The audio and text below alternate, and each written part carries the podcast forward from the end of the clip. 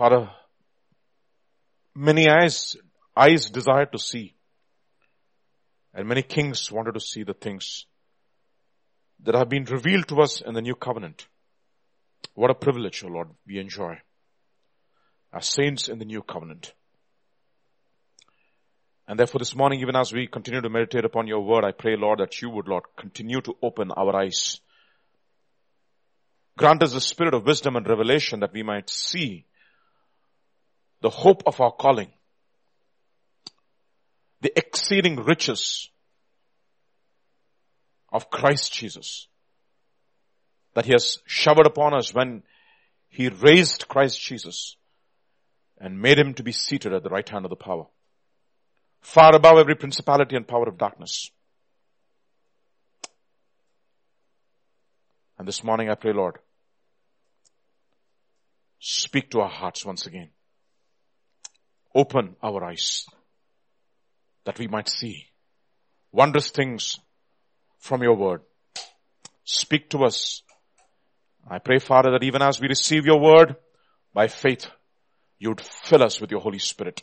Anoint us, Father, this morning to not only understand your word, but also the grace to obey what we have heard, the grace to surrender ourselves and to submit ourselves to the authority of God in our lives. To that end, I pray that you would bless the speaking and the hearing of this word. We thank you, we praise you, for in Jesus' name, amen. All right, uh, this morning, we are a couple of days away from Pentecost, twenty-nine and thirty, and then the day after tomorrow we'll be entering into Pentecost, finishing twelve years of our church. Exciting days ahead.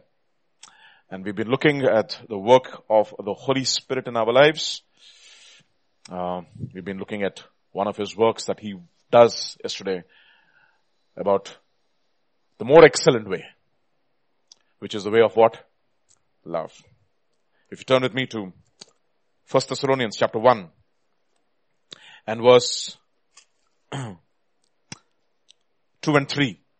First Thessalonians chapter one. Verses two and three. We give thanks to God always for you all, making mention of you in, in our prayers, remembering without ceasing your work of faith, your labor of love, and your patience of hope. Okay, labor of love. Love has a labor. We can labor without love, but we cannot love without labor. Okay, so there is a labor of love, and that's something which is, we've been exhorted to consider yesterday especially, that it is the more excellent way. Should I wait? Am I okay? Okay. Alright. Labor of love. Patience of hope. Now abide faith, hope, and love. And the greatest of this is what? Is love. And we want this love, right? It's impossible for us to uh, manufacture this love. And it's a command.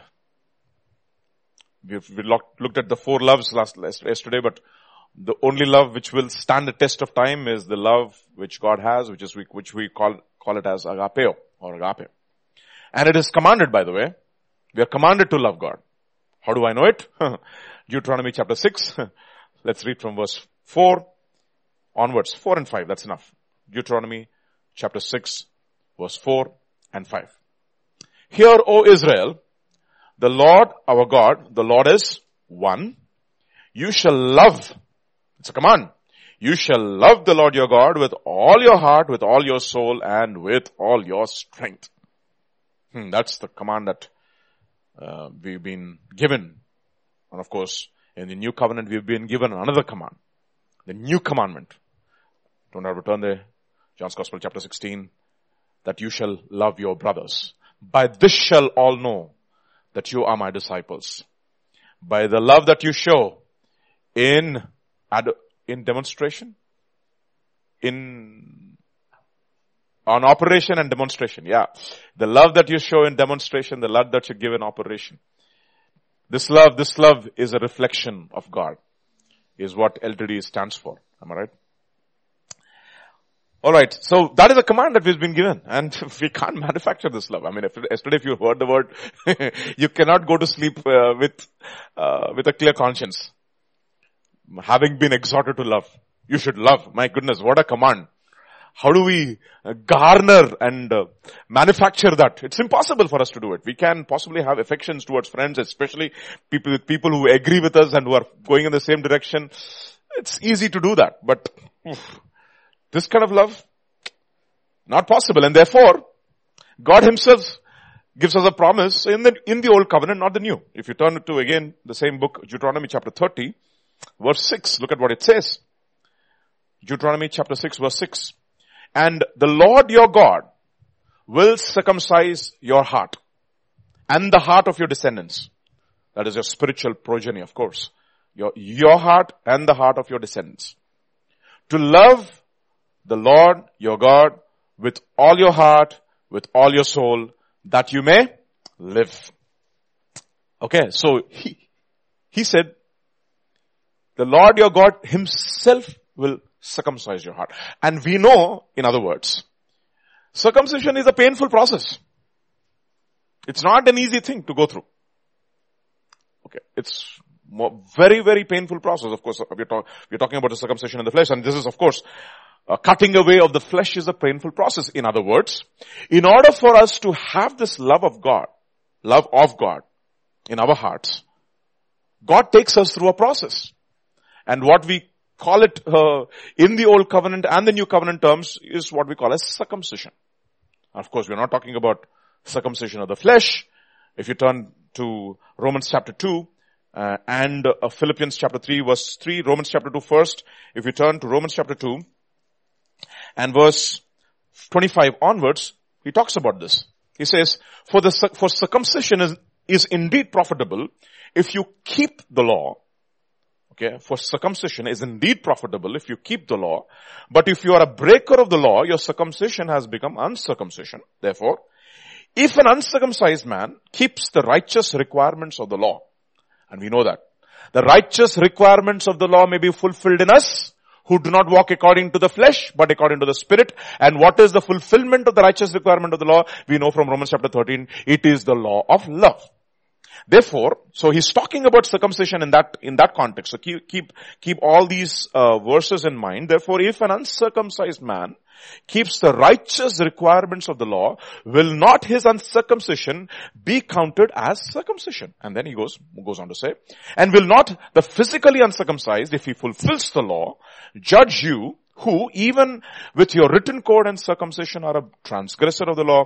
For he is not a Jew who is one outwardly, nor is circumcision that which is outward in the flesh, but he is a Jew who is one inwardly, and circumcision is that of the heart, in the Spirit, not in the letter, whose praise is not from men, but from God. You see that? Circumcision is that of the heart, in the Spirit, not in the letter, whose praise is not from men, but from God. This is what is the spiritual significance of the Old Covenant equivalent of circumcision. Therefore, he says, the Lord your God himself will circumcise your heart, that you may love him with all of your heart and with all of your soul, that you may live, it says in Deuteronomy chapter thirty.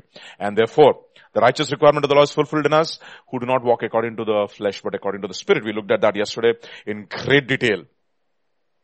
So, we want to love. So, again, Philippians chapter three, verse three, for we are the circumcision, who worship God in the Spirit, rejoice in Christ Jesus, and have no confidence in the flesh. So we understand spiritually in New Covenant terms what it means to be circumcised. And therefore, what it was in the Old Covenant. And if you remember, when Joshua was entering into the Promised Land, the entire generation who were in the, who were in the wilderness were not circumcised. And after they crossed Jordan, before they, uh, before they conquered Jericho, at the, at the mountain of foreskins called Gilgal, they are circumcised, and for three days they have to rest. That means it's a painful process.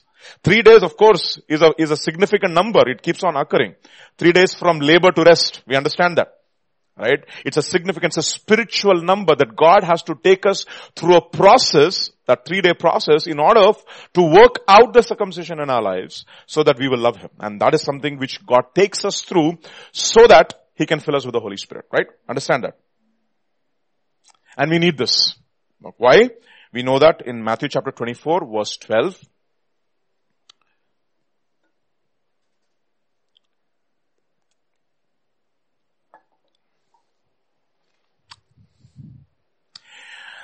And because lawlessness or iniquity will abound, the love of many will grow cold.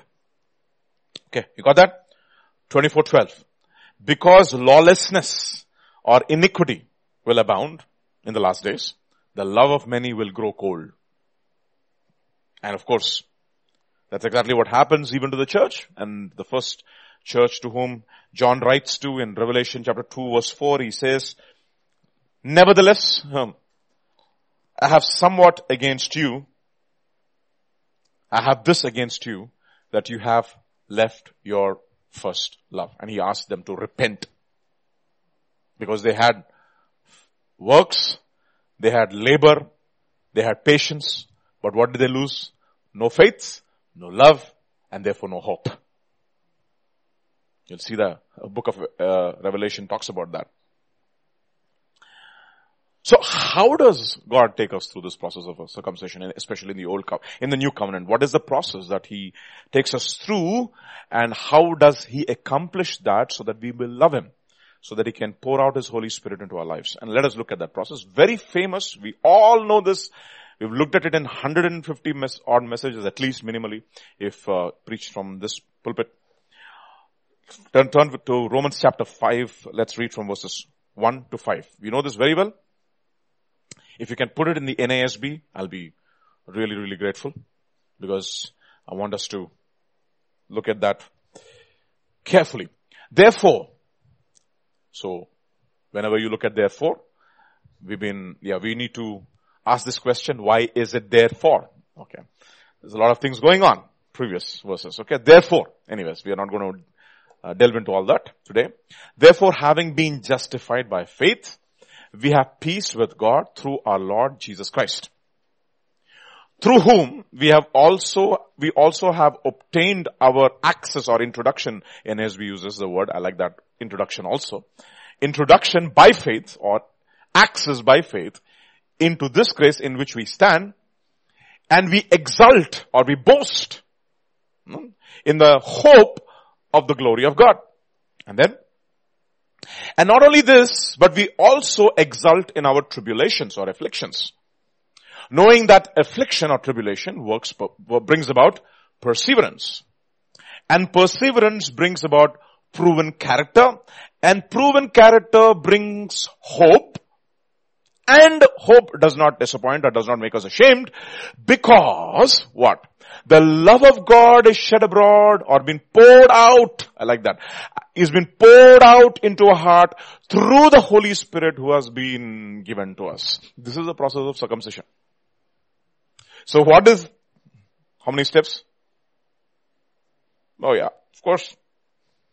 First, you'll see, I mean, you, I'm not joking, okay, this is so, so true. He says, having been justified by faith, we have peace with God. And by this, we have obtained introduction or access by faith, by this faith into the grace in which, upon which we stand. That's the first step. Okay, we have to be justified. We have to have peace with God. And that is what we call as repentance. Okay, either God justifies you, or you justify yourself. Okay. You remember the parable of uh, the tax collector and uh, the Pharisee. Pharisee wanted to justify himself. Tax collector said, Lord, I don't, don't even want to do that. And Jesus says, this man has gone home and justified. Who's that? The tax collector. First, we need to be justified. Okay. How are we justified? By faith. Okay. And after we have been justified, what does it mean? We have been declared absolutely righteous, as if we have never sinned.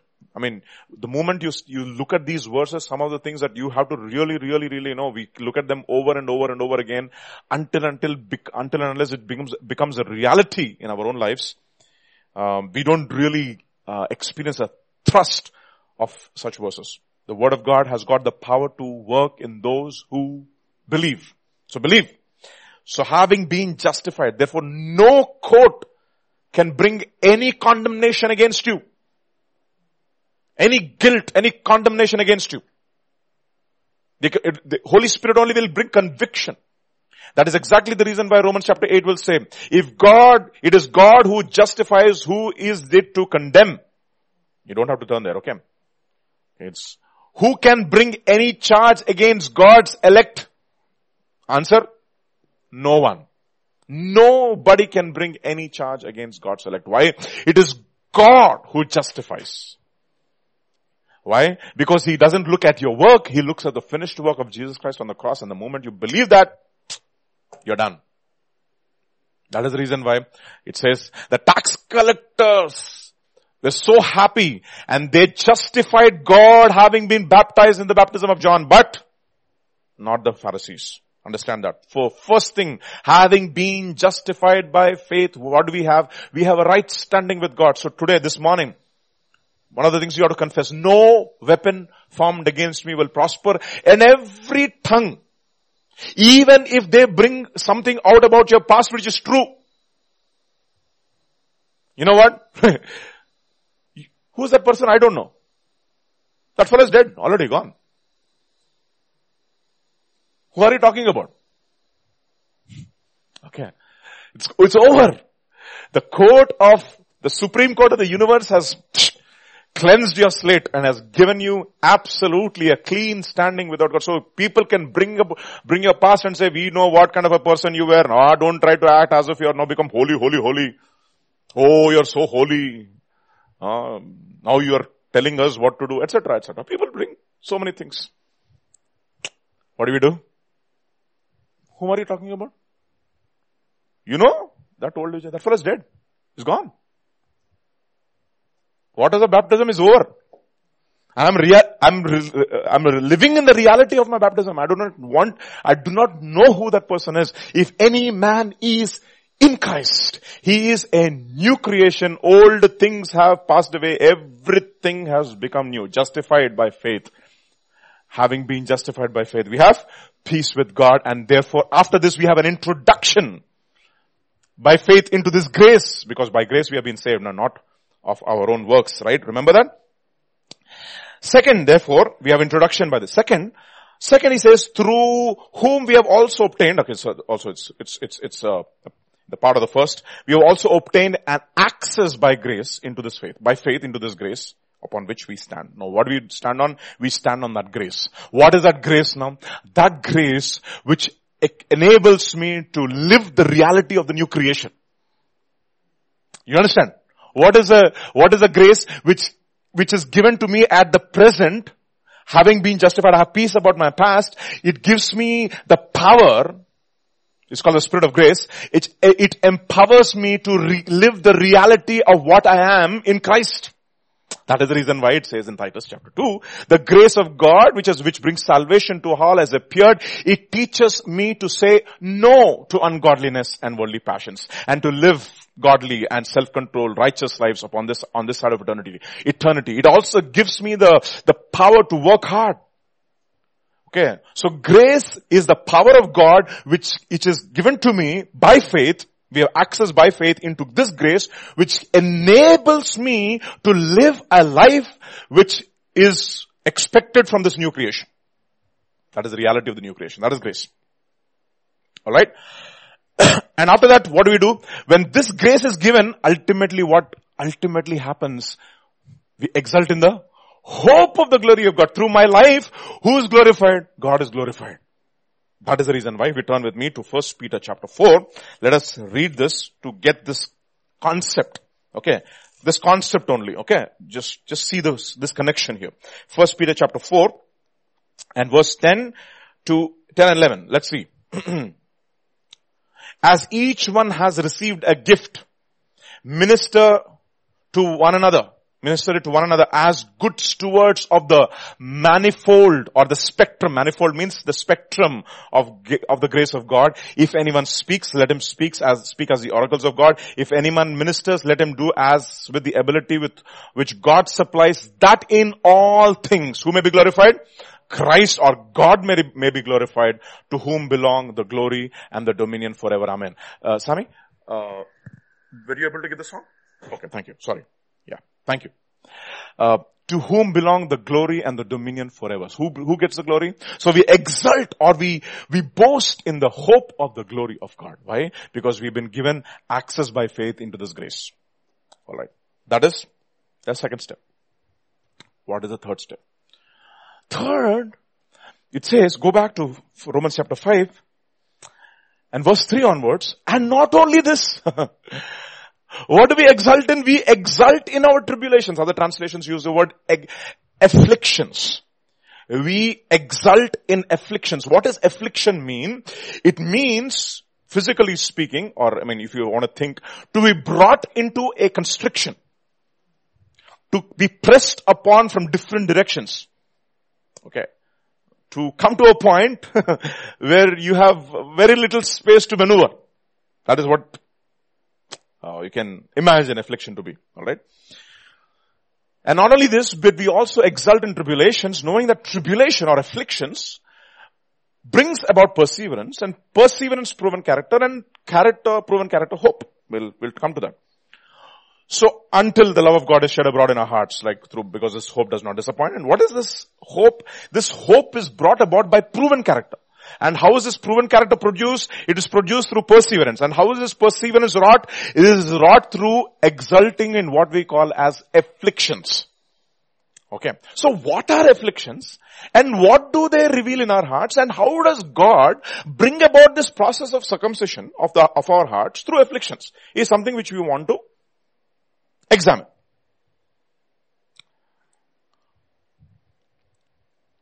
What do afflictions reveal? And the problem is, it's like this, no? It's like afflictions, perseverance, proven character, hope, love of God. It's like, you know, uh, song of degrees, no? From one spiritual stage to the next you're going. What is that? First, afflictions, perseverance. If you persevere, you have character. Character produces hope. Hope does not disappoint. And the love of God is shed abroad in our hearts by the Holy Spirit, which is given to us. So what happens, many people fall away, you know, even in the first step. What we call it, what we call them, tribulations or afflictions. Why? What is affliction? Affliction is come to, uh, is to come to a point of realizing something. Coming to a point of realizing that we don't have strength. Let me prove to you what, what that means. Turn with me to Matthew chapter seven. Verses thirteen to fourteen. You know this very well. Enter by the narrow gate. Okay. For wide is the gate and broad is the way that leads to destruction. And there are many who go in by it. Because narrow is the gate, or straight is the gate, and afflicted, that's the word, difficult. Afflicted is the way, or difficult is the way which leads to life, and there are few who find it. Meaning, the way to life is filled with afflictions and tribulations. Okay. And what does it do? What God brings you constantly to the point where you realize that you don't have it. You have sufficient resources in and of yourselves to go through this narrow gate. It's impossible. I mean, we know what an eye of a needle is. Camel can go through an eye of a needle. A rich man cannot enter into the kingdom of God. That's what comparisons. What does it mean though?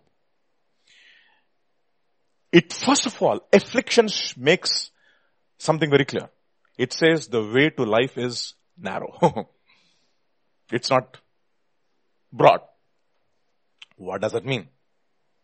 John's Gospel chapter fourteen verse six will say, we don't have to turn there, we know this very well.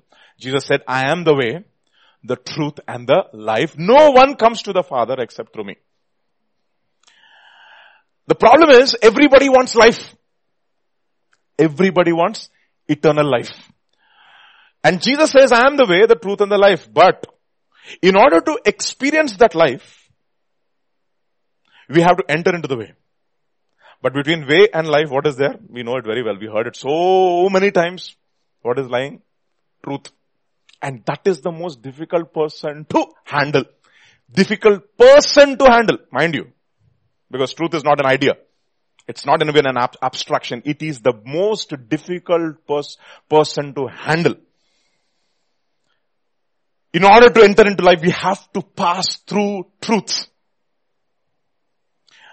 If you turn with me to Isaiah chapter fifty-nine, verses fourteen and fifteen, look at what it says. We looked at it several times. I'll ask Sami to put this message in the description box again about uh, truth, justice, Uh, fallen in the street. I would really encourage you. One of the pastor's con- conference messages, it's got both English and Telugu translation. So if you want to uh, mute the Telugu and just go with the t- English translation, I would really, really encourage you to listen to that message, and I will ask Sami to put the link in the description box. Isaiah chapter fifty-nine verse fourteen and fifteen will say, justice is turned back. Righteousness stands afar off, as if they're all persons. Whose justice ultimately? Jesus is the one who Who's the just one? Justice is turned back. Righteousness stands afar off. Why? Truth is fallen in the street, and therefore equity, equity cannot enter. Everything has been given a personality, isn't it? So truth fails. And he who departs from evil makes himself a prey. Then the Lord saw it and displeased him that there was no justice. The most difficult person to handle is a truth. That is the reason why this way to life is narrow. All of us, we will have to deal with truth. In a world in which expediency is venerated, you know what expediency is, right? Huh. What, whatever is get, whatever gets by is venerated, is glorified. I just wrote this down. A world which is given over to equivocation, where you are afraid to speak the truth lest you offend. Where universities especially don't want freedom of speech, but want freedom from speech. Especially. I'm quoting, of course, one man of God here. That's why people love Obama and hate President Trump. Because you don't see equivocation in his speech. That is President Trump's speech. On the other hand, Obama speaks with such ambiguity that people say, wow. But nobody knows what he has said ultimately. Nobody knows what he stands for. What his convictions are. Everything is ambiguous. That is what is equivocation. And everyone loves it because it has no, it has offended no one. That's okay with politicians, but not with God's watchmen. We are exhorted to speak the truth in love. But we are not allowed to shun away from declaring the whole counsel of God, lest your blood be upon our hands. Even if truth hurts. Truth hurts, but it heals. Ye shall know the truth, and only the truth shall set you free. And the most difficult thing to accept is the truth about ourselves. And that is the reason why we get offended. I titled today's message as Scandal Quotient. What's your scandal quotient? Not intelligence quotient. Scandal quotient. How do you get quotient? When you? Huh? Excuse me? Divide. Exactly. What is division? Repeated subtraction. So how much can God subtract you? In other words. Is, this, is your scandal quotient. We'll come to that later on. Okay. Scandal. What is your S Q? Not I Q. Scandal quotient. But we are not allowed to shun away. That is the reason why everybody loves Obama. Oh, kya bola re bhai? Kya speech tha? What fantastic oration. It's like, you know, what's his name? Uh, Herod, no? Oh, he spoke with such fantastic power. This man speaks like he's God. Finished. The next moment he was eaten up by worms and died because he did not give God glory. Okay. Equivocation is the order of the day. Expediency is venerated. People want freedom from speech, not freedom of speech, lest we offend. That is the reason why the way to life is narrow. You know why? Because you have to deal with the person of Jesus Christ who says, I am the truth. Therefore, the way to life is difficult, and affliction or crisis in our lives shows us the truth about ourselves, and we have to come to terms with it. At Mara, Israel was thirsty after a three-day journey, and the first thing God exposed in their lives is what? Bitterness. Their tendency to complain and rebel against authority. That is what God exposed. That is the reason why First Corinthians chapter eleven verse nineteen will say, if you put it in the N I V please, if you, I love the N I V version. eleven nineteen. No doubt there have to be differences among you, or heresies among you. Heresies meaning what? Heresies is nothing but just opposite to truth basically. Heresies among you to, to show which of you have God's approval. And God will allow situations in our lives, circumstances in our lives, in this long journey towards the celestial city, to show us our scandal quotient, S Q. We'll come to that. Okay, just keep that in mind. Hmm. God led them to a confined space. In this case, a lack of, a lack in this case of water that would quench thirst, which is an affliction essentially, and showed that, showed what was in their heart. Their bitterness was revealed. That was a truth, and the only way they could receive life is to accept the truth about themselves. And that is when Jesus said, you know, Moses said, put that thing in the, in the water, and the wood in the water, and it was, bitter was made sweet. So God aff- allows afflictions. That's what he says in Deuteronomy chapter eight, verses two and three. Look at what it says.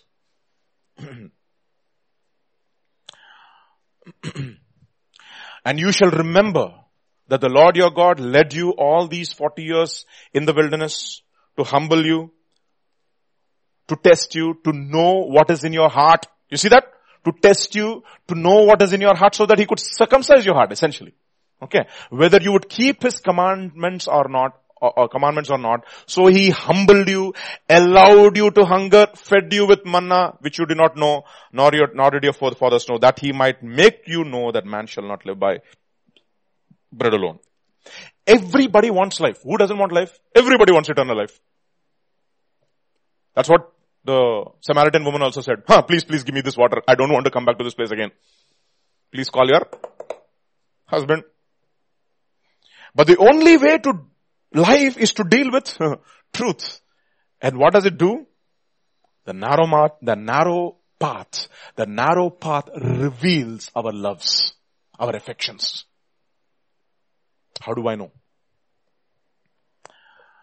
We know the parable of the rich young ruler, gather, parable gather, story of the rich young ruler. Okay, the episode of the rich young ruler.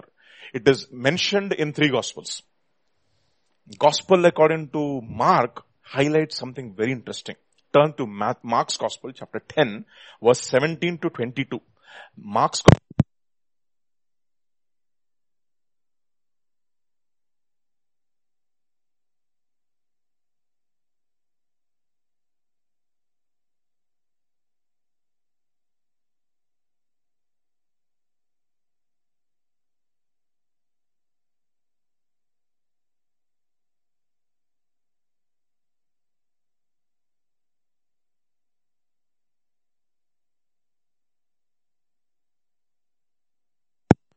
If you can switch off all the fans, then we can save power.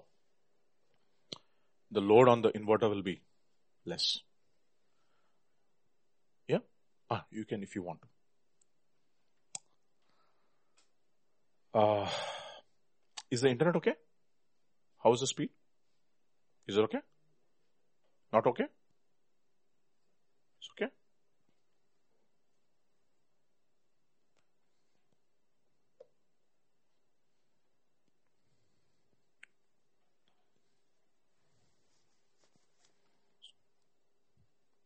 Is that okay? Can I proceed? All right. I'll wait. Give you one minute. It's back. So Mark's Gospel, chapter ten. Uh, Roshan, don't worry about it. It's okay. Take it easy. Okay. Just wait. Mark's Gospel, chapter ten. And verse seventeen onwards, seventeen to twenty-two. The power is back. We've been experiencing this uh, power shortages and outages for quite some time now. So let's please pray for us. Um, now as he was going out on the road, one came running. Of course, knelt before him. And this guy has got some incredible manners. Okay. It's really... Really, a manner guy, a fully manner, mannered guy. He's a very good guy, you know. I think we could, this kind of a son if you have, or a daughter if you have. Boy. Now as he was going out on the road, one came running, knelt before him and asked him, "Good teacher, what shall I do that I may inherit? I want eternal life. I want life." So Jesus said to him, "Why do you call me good? No one is good but one. That is God. You know the commandments, do not commit adultery, do not murder, do not steal, do not bear false witness, do not defraud, honor your father and mother." And he answered and said to him, "Teacher, all these things I have kept from my youth." Then Jesus, I like that. This is what Mark's Gospel highlights. Looking at him and loved him and said to him. He looked at him and he said, "Boy, what a guy. One thing you lack. Go your way. Sell whatever you have and give it to the poor. Okay. You will have treasure in heaven. Take up the cross," that is also added, "and follow me." The guy understood the whole thing. He understood. Oh, he's not talking about salvation over here. No, no, no, no. We are not talking about salvation. We are talking about discipleship, as if discipleship is different from salvation. How can you differentiate? It, it, it doesn't say, "Go into all the world and make what? Believers?" No. Disciples of all nations. It's, it's, it's, it's consistent through scripture, by the way. If you turn to, if you go to Mark's Gospel also, he says, those who believe and are baptized, meaning what? They choose to become disciples. They've chosen to die to the world. And Luke will say, "You shall receive power and you shall be my what? Witnesses." Okay. And then John's Gospel will say, "Feed my lambs, feed my sheep." That means they are, these are the people who have come into the fold. They are not people who are just willing to, I mean, just go get by. No, no, no, no, no. We're not talking about that. One thing you lack. Go your way, sell whatever you have, give to the poor, and you'll have treasure in heaven, and come up, come and take up your cross and follow me. And you know what happens? Next verse. But he was sad at this. Oh, no, no, no, look at this. At this word, that's the point, my dear brothers. Your K J will use the word saying. Is N K J V uses the word, word, logos, which is nothing but the truth. He was sad at this word. That means he understood. He understood his affections. That his affections were contrary to the affections that God desires in his heart. What happened? He went away sorrowful. You know what the word sad actually means? As if dark clouds were looming around him. Gloom. He was, in other words, he was astonished.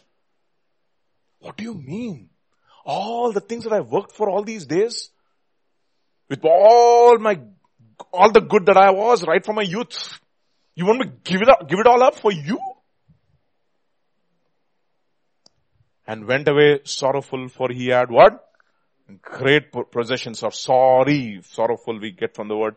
This was what we call as worldly sorrow. Leaves what? Regret. Godly sorrow brings what? Repentance. For he had great possessions. In other words, he wanted all this and heaven too. What did he want? All this and heaven too. God said, "No way." So afflictions, or this path, narrow path, you know what it does? It reveals your affections. What is dear to you? Your priorities, your value systems are exposed. six twenty-four, Matthew. Hmm. No one can serve two masters. Okay, no, look at this. Serve, bolato, being a doulos or being a, be, nobody can be bond servants of two masters. That's what it means actually. For either he will hate the one and love the other. You see that? There's only two people. Either hating or loving. Or else he will be loyal to the one and despise the other. So what are we asked to be? Love God and be loyal to Him. Or hate God and despise Him. These are the only two possibilities. No neutral position. You cannot serve God and mammon. You cannot serve God and hold on to the other. Impossible. Therefore, what happens? Go back to Mark's, Mark's Gospel, chapter ten, verse twenty-three. Look at what it says. Then Jesus looked around and said to His disciples, how hard it is to those who have riches, or rather, to have riches, to enter into the kingdom of God. As I told you, right?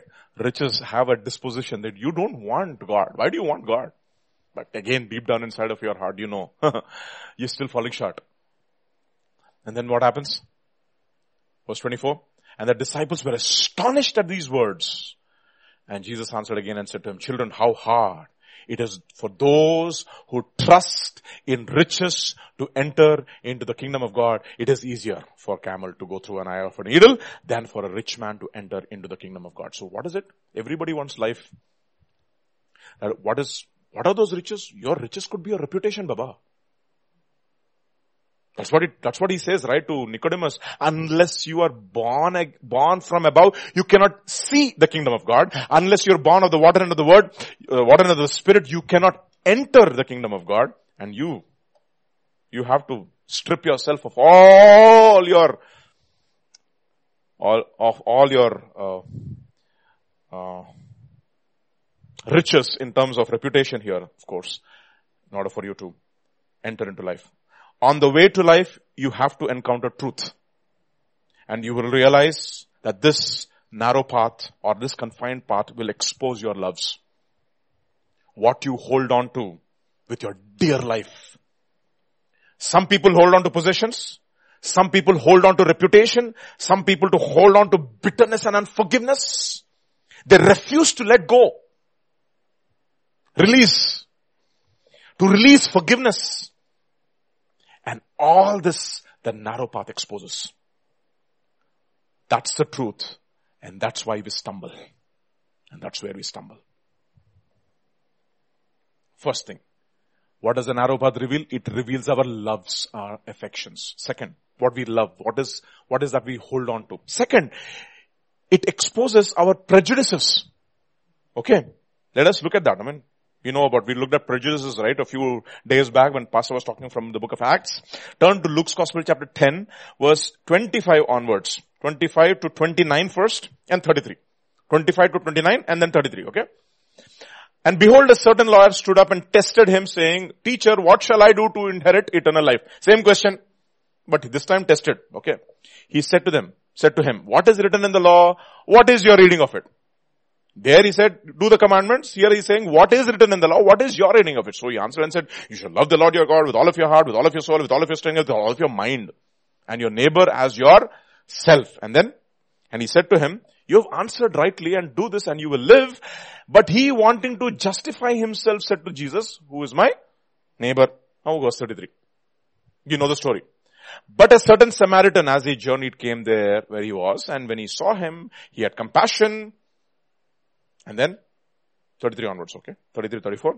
So he went to him, bandaged his wounds, pouring on oil and wine, and he set him on his own animal, brought him to an inn, and took care of him. And verse thirty-six.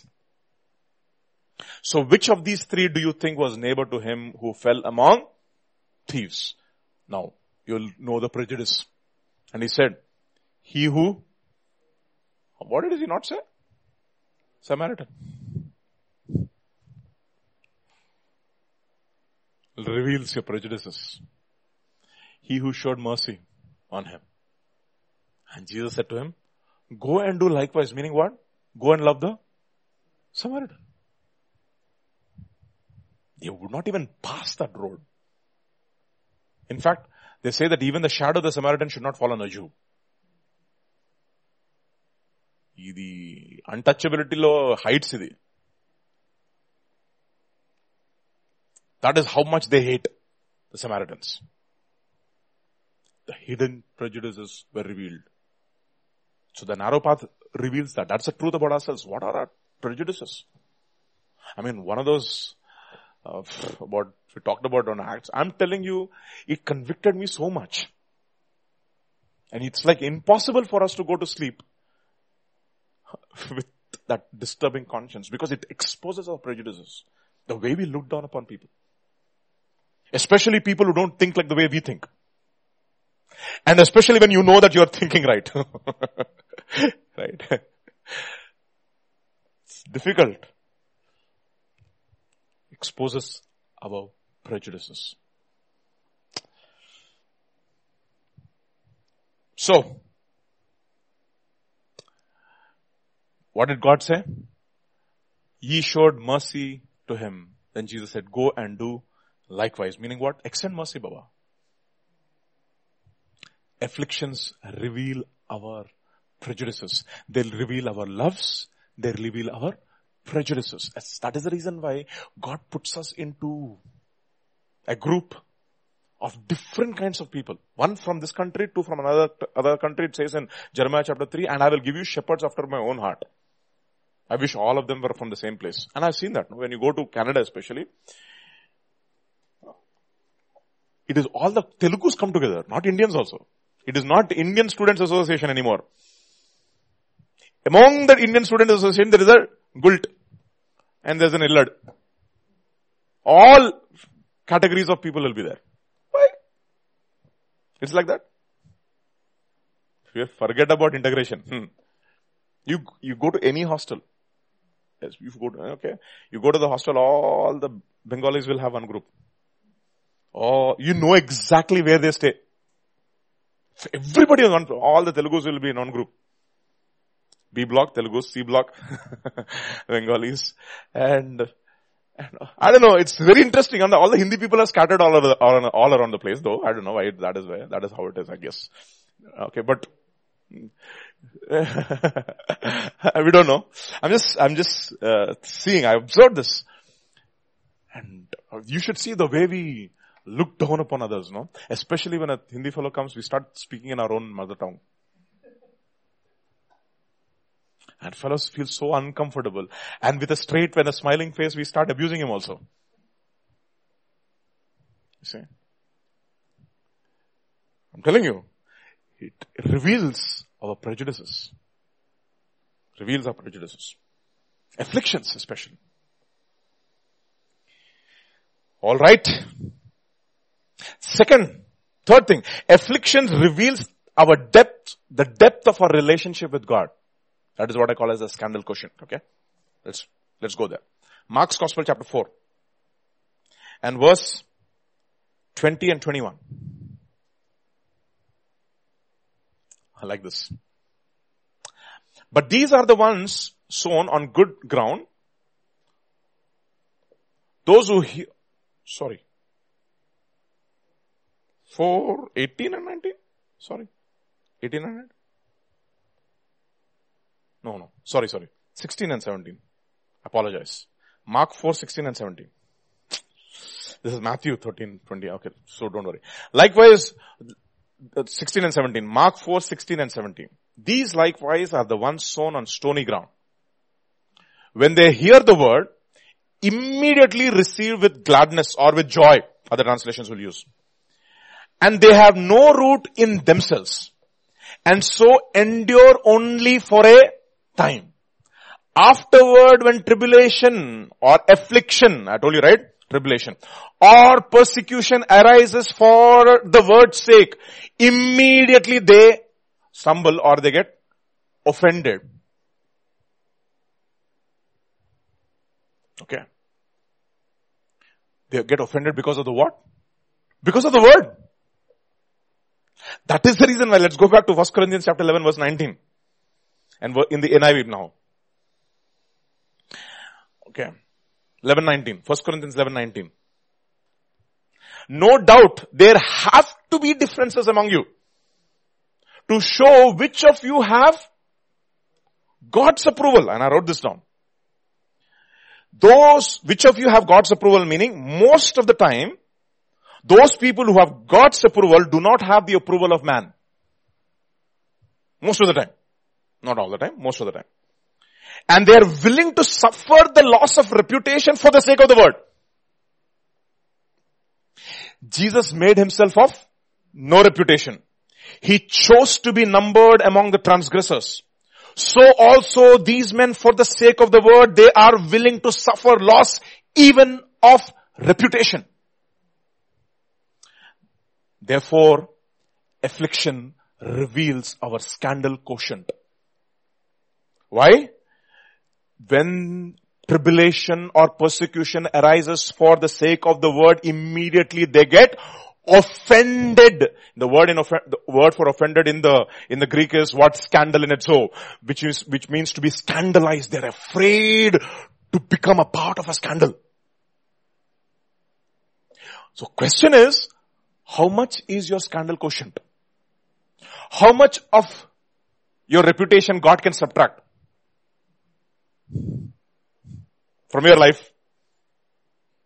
That is the reason why people who get into the kingdom are people who have no reputation in as far as the world is concerned. That's the reason why the tax collectors and the prostitutes are entering into the kingdom, but you Pharisees who have a reputation are outside, because you're not willing to go through this process of getting what we call as emptying of yourself of uh, and making yourself of no reputation. Scandal quotient. We'll talk about scandal quotient today. What should be your perfect scandal quotient? Seven. Thank you very much. How deep are your roots? How, how much can God subtract from your life before you get, you, before you will get offended for the sake of the word? That's a very important question, my dear brothers, especially during the times that we are living in. How much of the reputation you are willing to suffer for as a loss for the sake of the word? Unless and until you come to that point, I'm telling you, you will be offended. And you will say, you know what? This Christianity is too much, and you will walk away. Let us look at one man. Very good man. Godly man. Let us measure his scandal quotient. Already somebody has, is talking, is talking about it. Who do you think I'm talking about? John's Gospel chapter one. Verses nineteen onwards.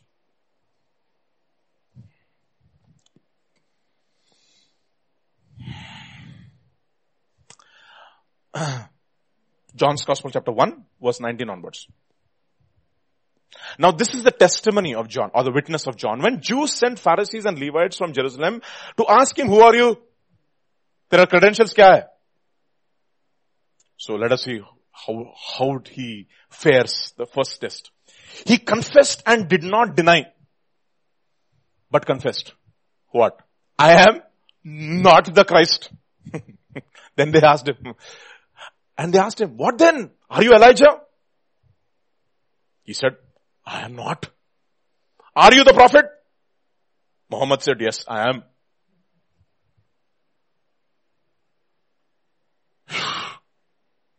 You take the worst prophet in the Old Testament and you compare him with Muhammad. He will be worse than him.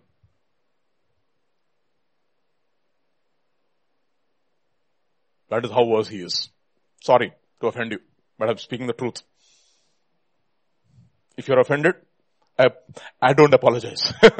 Because I don't want to apologize for truth. Because he is not the prophet. Deuteronomy eight eighteen is what? eighteen, sorry. eighteen eight if I'm right.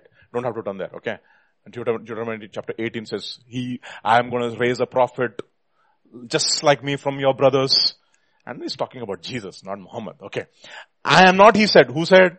John. No. Are you the prophet? And he answered, no, of course not. They said to him, who are you that we may give an answer to those who sent us? What do you say about yourself? And John answered and said, I am the voice of the one crying in the wilderness. Who's that one, Baba? We don't know. Make straight the way of the Lord. As the prophet Isaiah said, now those who were sent were from the Pharisees. Who are this? Who is this person? The first test. Absolutely secure in his identity. Who is this person? John's. He knows what he is not. We should know what we are not before we, God gives us what we are. He knew very well who he was not. And even though he came in the spirit and the power of Elijah, he was not too quick to accept those accolades upon him. Why? Ultimately, who gives the approval? God.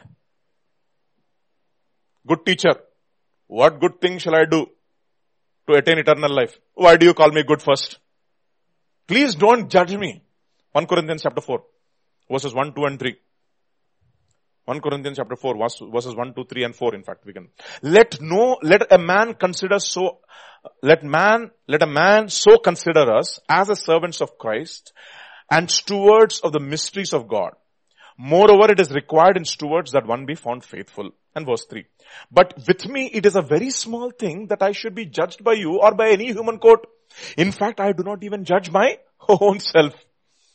For I know of nothing against myself, yet I am not thereby justified, but he who judges me is the Lord. Kya baat?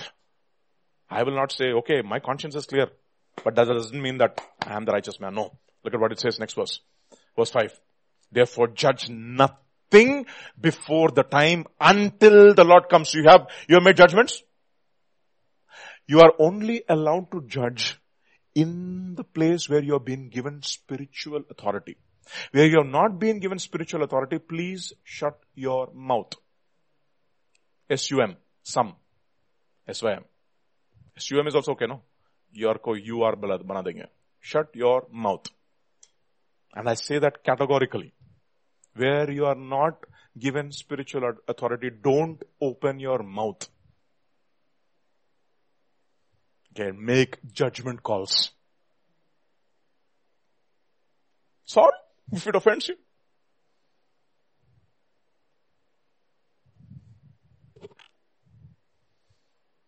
Shut your mouth.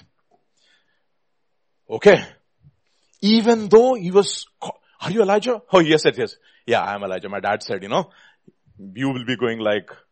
No, you who also said, even Jesus said he was Elijah. Did he not say? Of course he said. But is he going to accept that accolade upon himself? Especially from the Pharisees? No. He is not going to accept any approval from him. That is the reason why Paul says, those who compare themselves with themselves are fools. My standard is God. So I'll wait for my justification and my vindication from God. Okay. So, they said, who is this fellow this? This fellow. I remember that, uh, uh, that episode when, uh, Amaziah is, he falls from the, from the lattice and, and go and ask Beelzebub. And the servant goes and, and uh, Elijah encounters him and he just rebukes him and he goes back. Servant goes back and says, this man came. How does he look? Camel's hair, the belt around his waist. Elijah. Man without no reputation. That's exactly the reason why Jesus said, what did you go in the wilderness to seek? A man driven by the winds? No, a man of strong convictions. A man dressed in fine apparel? No. Those who dress in fine apparel are living in palaces. Of all the people who are born of men, of, of, of women, there's no greater than John the Baptist, and this is Elijah. If you've already accepted him. So, scandal quotient one. Subtraction. Test number one, with flying colors he comes out. Let us go to test number two. John's Gospel chapter one, verse twenty-nine. I love this. The next day, John saw Jesus coming toward him and he said, behold the Lamb of God who takes away the sin of the world. Go on. This is he of whom I said, after me comes the, comes the man who is preferred before me, for he was before me. He is preferred, not me. I did not know him, but that he should be revealed to Israel. Therefore I came baptizing with water. Verse thirty-five. Verse thirty-five. And again the next day, John stood with two of his disciples. Two of his disciples. Who are these disciples, Baba? I'll, I'll, I'll tell you. And looking at Jesus as he walked, he said, behold the Lamb of God. And look at this next verse. The two disciples heard him speak and they followed Jesus. People left him right at that instant and they started following Jesus. Was he offended? No. In fact, the attitude of a true man of God is revealed when someone comes and says, I want to go somewhere else, where I'm being fed the word. I have grown. I believe God is asking me to go to the next level. I want to be somewhere else where I can be disciplined better, or rather discipled better, and have to, and have a closer walk with Jesus, where I will not be, where I will be sufficiently challenged. I'm not being sufficiently challenged over here. What will you say? You found a better place?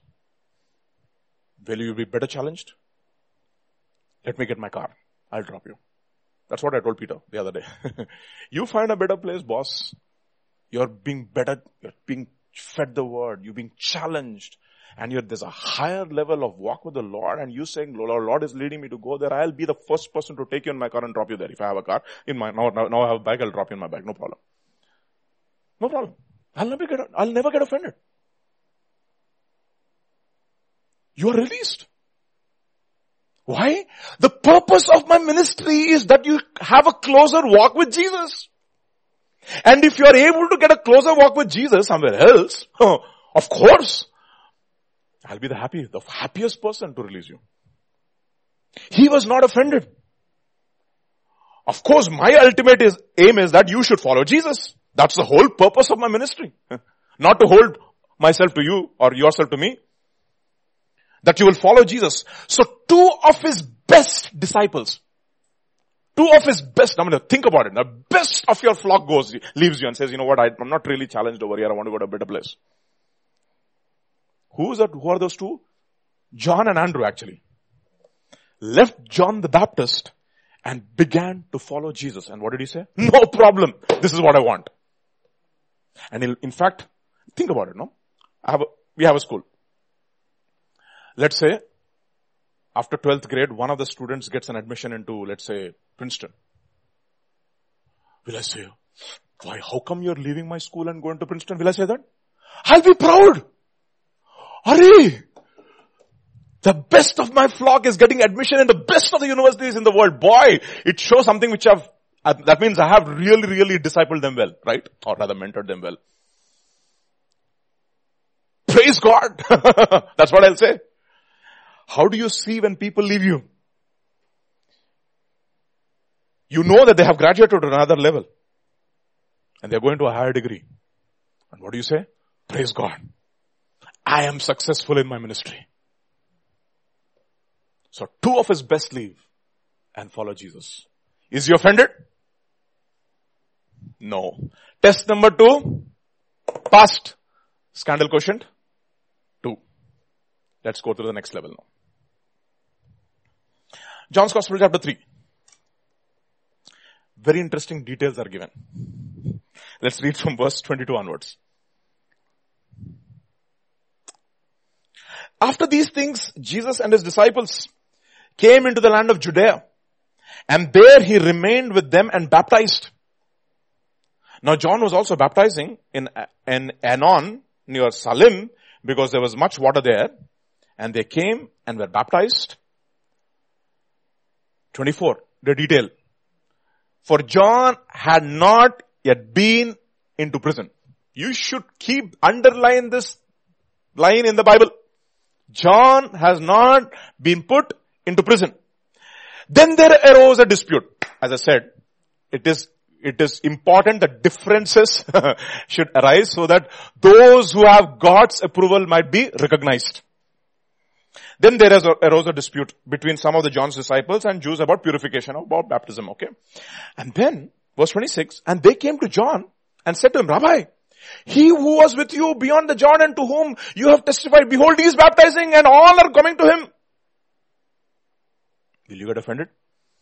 John answered and said, a man can... Oh, I love this boss. I mean, whenever I read this, I get tears in my eyes.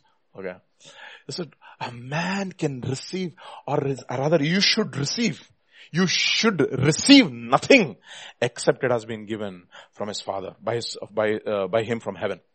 You yourself bear me witness that I said, I am not the Christ, but I have been sent before him. He who has the bride is the bridegroom, but the friend of the bridegroom who stands and hears them rejoices greatly because of the bridegroom's voice. Therefore, the joy of mine is fulfilled. He must increase and I must decrease. What does he say? He says five things. A man should receive nothing unless it has been given to him from heaven. My dear brothers and sisters, let this be your prayer. Lord, I should receive nothing before my time. No reputation before my time. No honor before my time. If I am not ready for a promotion, don't give me. Can we pray that? If I am not ready for more salary, don't give me. Woo! Everybody's praying for a better salary. Think, think, think, think. A man should receive nothing unless it has been given to him from heaven. And he says, second, he says, I am not the Christ. I have been sent before him and I will not change my testimony to accommodate more people in my ministry. Understand that? I am not going to change my testimony to accommodate more people into my ministry. I am not going to do that. The pressure, oh, many people are going there. Oh, praise God. Will I change my testimony? No, I am not going to change. I already told you I am not the Christ. I am not going to change my testimony to accommodate more people into my ministry. My God, what a tremendous lesson for people in the last days, where people want to have more and more and more and more people into their, into their churches, and they will change everything in order to accommodate more people. And he says, no, I stand my, by, by my testimony and I will not change my testimony to accommodate more people into my ministry. My joy, I am just the friend, kya baat hai, of the bridegroom. Have you seen bridegroom's friend being, being given honor in a wedding ceremony? No. My joy is complete, he says. He must increase. I must decrease. Test number three. Passed with flying colors. Scandal quotient? Three. Of course, this is before he went, goes into prison. Now, let's go to Matthew chapter eleven. And verse two onwards.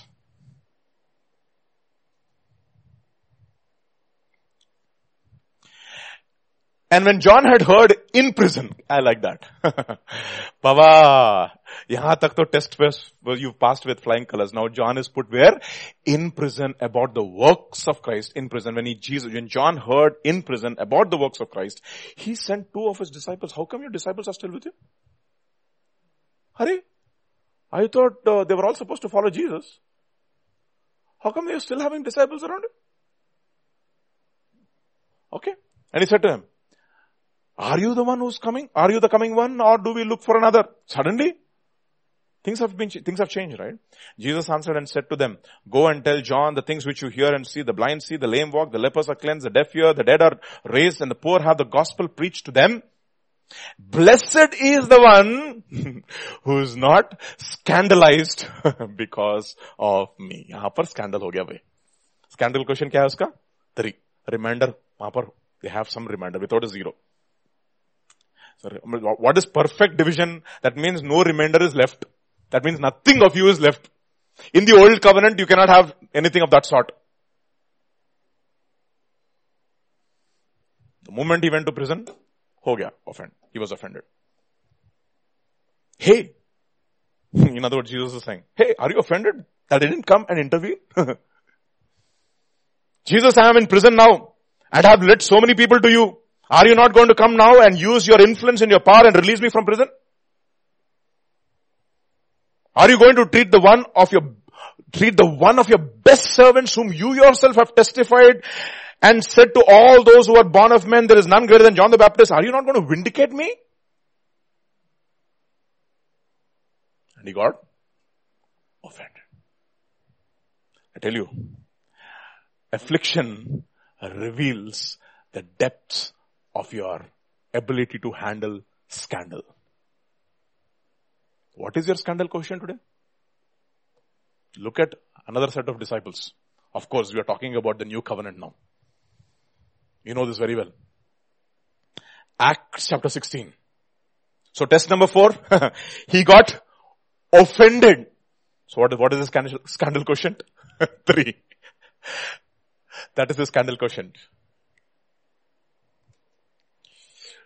Three times got subtracted after. Uske baad prison mein dal diya to he was not able to handle that. But Paul greatly annoyed. Acts chapter sixteen, verse seventeen on eighteen onwards. You know this very well. We know this story very well. Actually, we can read from verse um,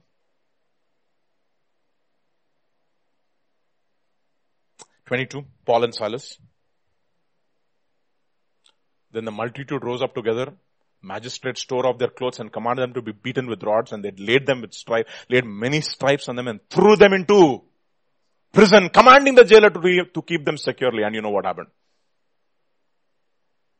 Were they offended? No. In fact, in Romans chapter eight, verse thirty-five onwards, this is what he's going to say. You know this very well. Who shall separate us from the love of Christ? Romans chapter eight, verse thirty-five onwards. Who shall separate us from the love of Christ? Shall tribulation or distress or persecution or famine or nakedness or peril or sword? Nothing. And then, verse thirty-six, as it is written, for your sake we are killed all day long, we are accounted as sheep for the slaughter. You know this context, right, of this, of which, which, which psalm in the Old Covenant. Yet in all these things, we are more than conquerors through Him who loved us. And what is the secret of the person in the New Covenant? We know this very well. You know what is secret? We do not say, I must decrease and He must increase. I must die.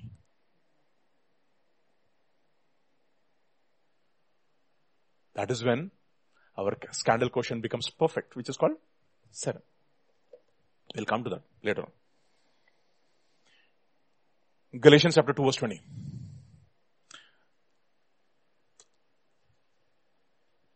I have been crucified with Christ. It is no longer I who live, but Christ lives in me.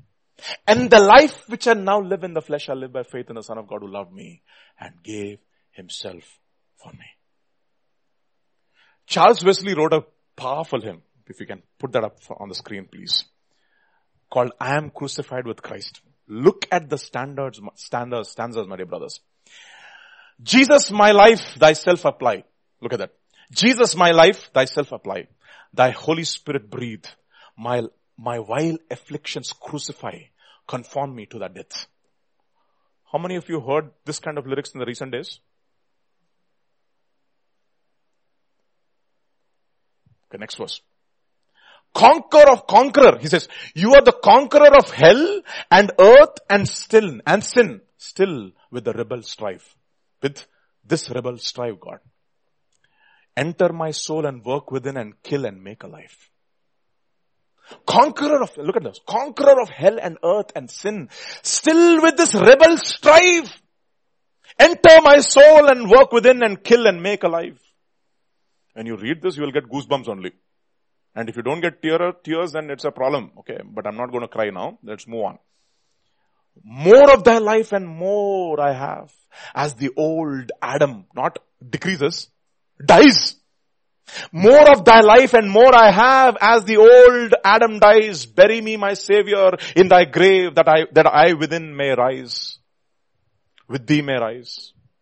Reign in me, Lord, thy force control. Who would not own thy sway? Diffuse thine image through my soul, shine to the perfect day.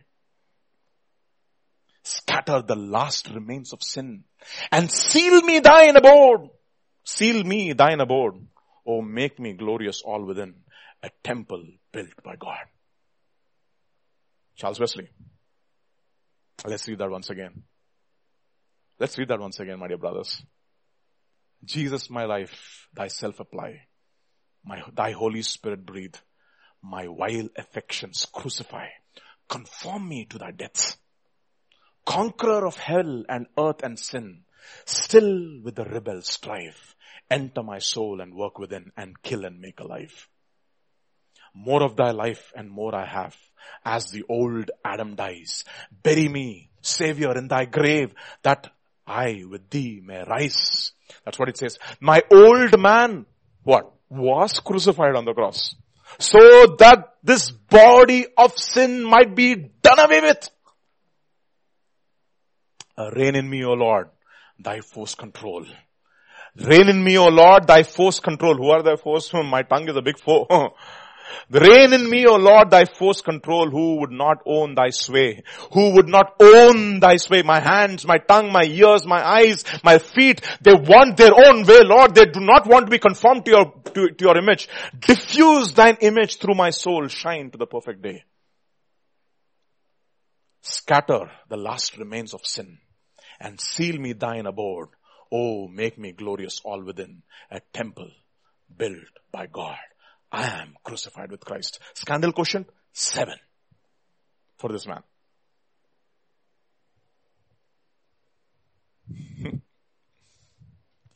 Perfect seven. Look at what it says about Jesus Christ. If you turn with me to Philippians chapter two, verses five to eight. We know this very well. If you can put it in the N I V, it'll be great. Let this mind be in you, or let this attitude be in you.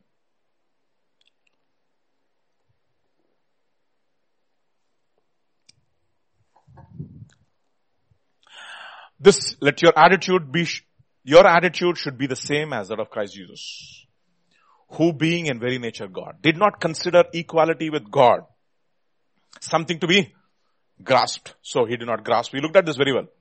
Remember? He did not grasp for privileges. He made himself of no reputation, became a bondservant, was made in the likeness of men and the appearance of men. He humbled himself. He became obedient, and finally the, obedient to the death on the cross. Seven. Completely emptied himself. Died. And in Christ, this is what God is going to wrought in all of us. Through what? Through afflictions. Well, you know why? Afflictions reveal what your scandal quotient is. The depths of your love towards God. The depth of your commitment towards God. The depth as to how much of truth you can handle without getting offended. How much of the cross is, is applied in your life. Understand that. Now let's go back to Romans chapter five, verse three. Not only so, but we also exult in our afflictions or tribulations, or glory in our tribulations or ex- exaltation or, or, or, uh, or afflictions or tribulations. We glory. So what do afflictions reveal? What our boastings are. Right? What do we boast in? That's exactly what Christ does. He re- eliminates all boasting. Turn to Galatians chapter, sorry, Ephesians chapter two, verse eight and nine. We know this very well. For by grace you have been saved through faith, and that not of yourselves. It is the gift of God, not of works, lest any one should boast. No one can boast and will boast. That's the whole purpose of uh, justification through faith alone. Romans chapter three, verse twenty-seven onwards.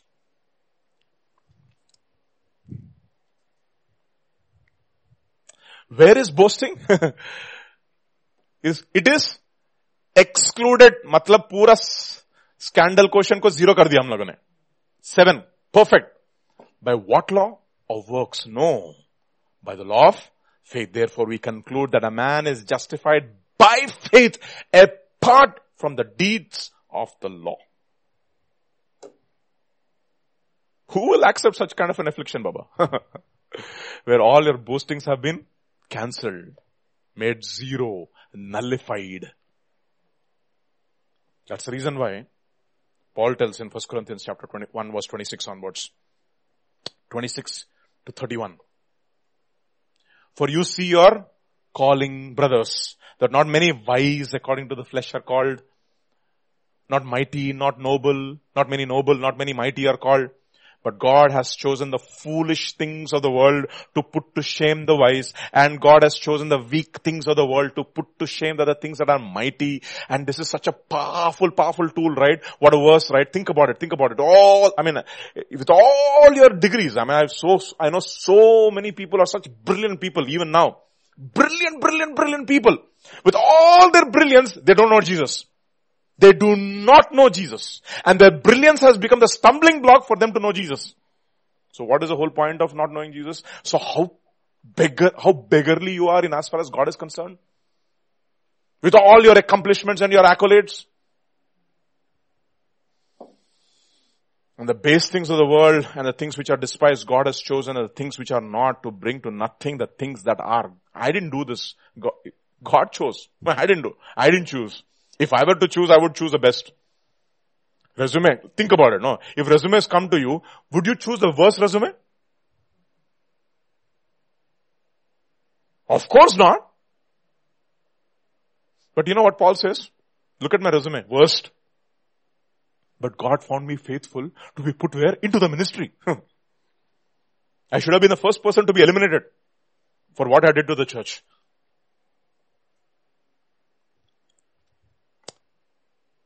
That no flesh should glory in his presence. And then verse thirty and thirty-one. For, but of him you are in Christ Jesus, who became for us wisdom from God. The person who's absolutely scandalized. He became for us what? Wisdom from God. Righteousness and sanctification and redemption, that as it is written, he who boasts or glories, let him glory or boast in the Lord and in the Lord alone. So what should we boast in, Baba? Any ideas? Paul tells us very clearly as to what we should boast in. Second Corinthians chapter twelve verse nine onwards. I like that. Okay. twelve verse nine onwards. Second Corinthians chapter twelve verse nine onwards. And he said to me, my grace is sufficient for you, for my strength is made perfect in your weaknesses or weakness. Therefore, most gladly, I will rather boast in my infirmities. Kya baat hai? Are you see, you see, I couldn't do this, Ray. I couldn't solve this math problem, but God gave me the brilliance and I was able to solve this. I was not able to do anything. Can we do, can we say that? Do we say that? Oh, one solution we get, you know, I did it, I did it, I did it. It's like that fellow, no? Uh, King Nebuchadnezzar declares a decree that every wise man has to be put to death. And Daniel asks this fellow, what is happening? What is happening? Tell the, tell, tell the king that I can um, interpret your dream. So this fellow goes all the way to the king and he says, I have found a man. Maha par bhi, he wants to take some glory. I have found a man. I have found a man who can king, give the king their interpretation of his dream. I, therefore, I will gladly rather boast in my infirmities. In other words, I cannot do this. It is impossible. It's like, you know, Moses saying, Lord, I cannot speak. I cannot speak. Send somebody else, send somebody else. Coming to that point in your life. Therefore, I gladly, I will rather boast. And he says, Lord, I'm a man of what lips? Uncircumcised lips. Therefore, most gladly I would rather boast in my infirmities, that the power of Christ may rest upon me. You want the power of Christ to rest upon you? Boast in your infirmities. The moment you boast in your strength, is gone. Finished. I can do this. No, no, no, no, no. Like I remember once Pastor telling, when you are young, you say, I can do all things. Uh, when you grow a little older, you say, I can do some things. And you grow a little older, I can do all things. Now you say, through Christ. He only... And he alone is able to give me the strength. But let us be like Paul, wise like Paul, who will say, we are an aroma of death to those who are perishing, an aroma of, not die, of life to those who are being saved, but who is sufficient for these things. So we'll rather boast in our infirmities, in our lack of resources. That is what is complete death, where you are completely empty of your, emptied yourself and say, now you say, Lord, fill me. That is dying. What else should we boast in then? Second Corinthians chapter one, verse twelve. I like this. There is another boasting which is also allowed. For our boasting is this. What is this boasting? The testimony of our conscience that we conducted ourselves in the world in simplicity and godly sincerity. Yes, of course.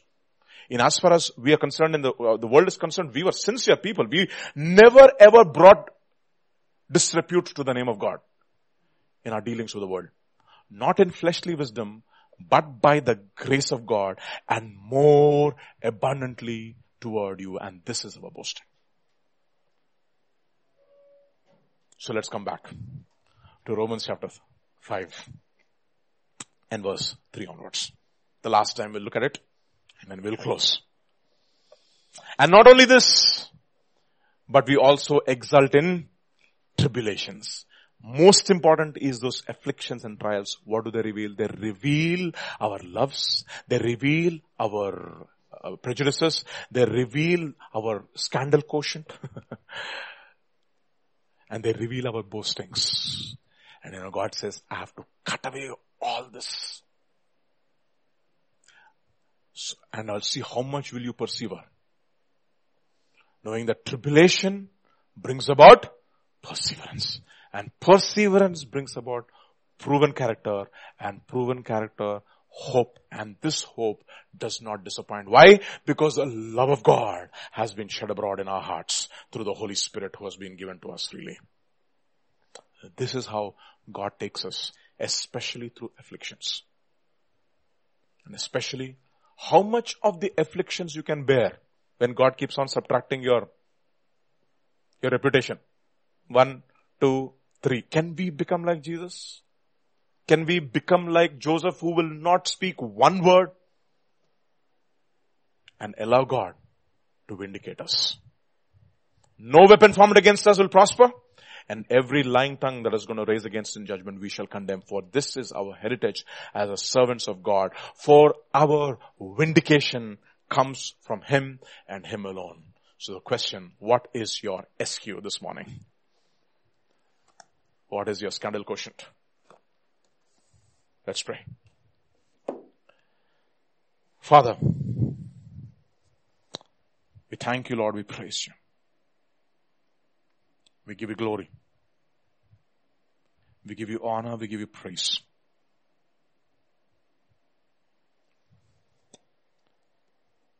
Yes, Lord. The hymn writer said, conqueror of hell and earth and sin, still with the rebel strive. Enter my soul and work within. Kill and make alive. Enter our soul, O Lord, and work within us. Strive with the rebel in us. The flesh in us which refuses to be scandalized. Who still craves for a reputation in this world. Expose it. Cut it away, O Lord. So that we can truly say, we are the circumcision who worship God in the Spirit, who rejoice in Christ Jesus, and who have no confidence in the flesh, because we have come to the point in our lives when we can confess truly from the bottom of our hearts that in this flesh there lies nothing good. And therefore we are willing to give it away and lay it down. To that end I pray that you would bless us, O Lord. Strengthen us and anoint us so that the love of God may be shed abroad in our hearts. It could be painful, but Lord, you take us through pain and you bring us healing so that you can make us into a blessing to others. For you said in, a, in your word, O Lord, those who bear fruit, you would prune them so that they would bear more fruit. And those whom you accept as son, you discipline, so that they can produce the peaceable fruit of righteousness and holiness. For you said in your word, pursue peace with man and holiness, without which we cannot see God. And therefore, because we have these excellent promises, grant us the grace that we may perfect holiness in the fear of God, by getting rid of all the filthiness of the flesh and of the spirit. Grant us grace this morning. For you are the temple of, but we are the temple of the Holy Spirit. We will never take this for granted. We thank you, Father. We praise you. For in Jesus' name we pray. Amen.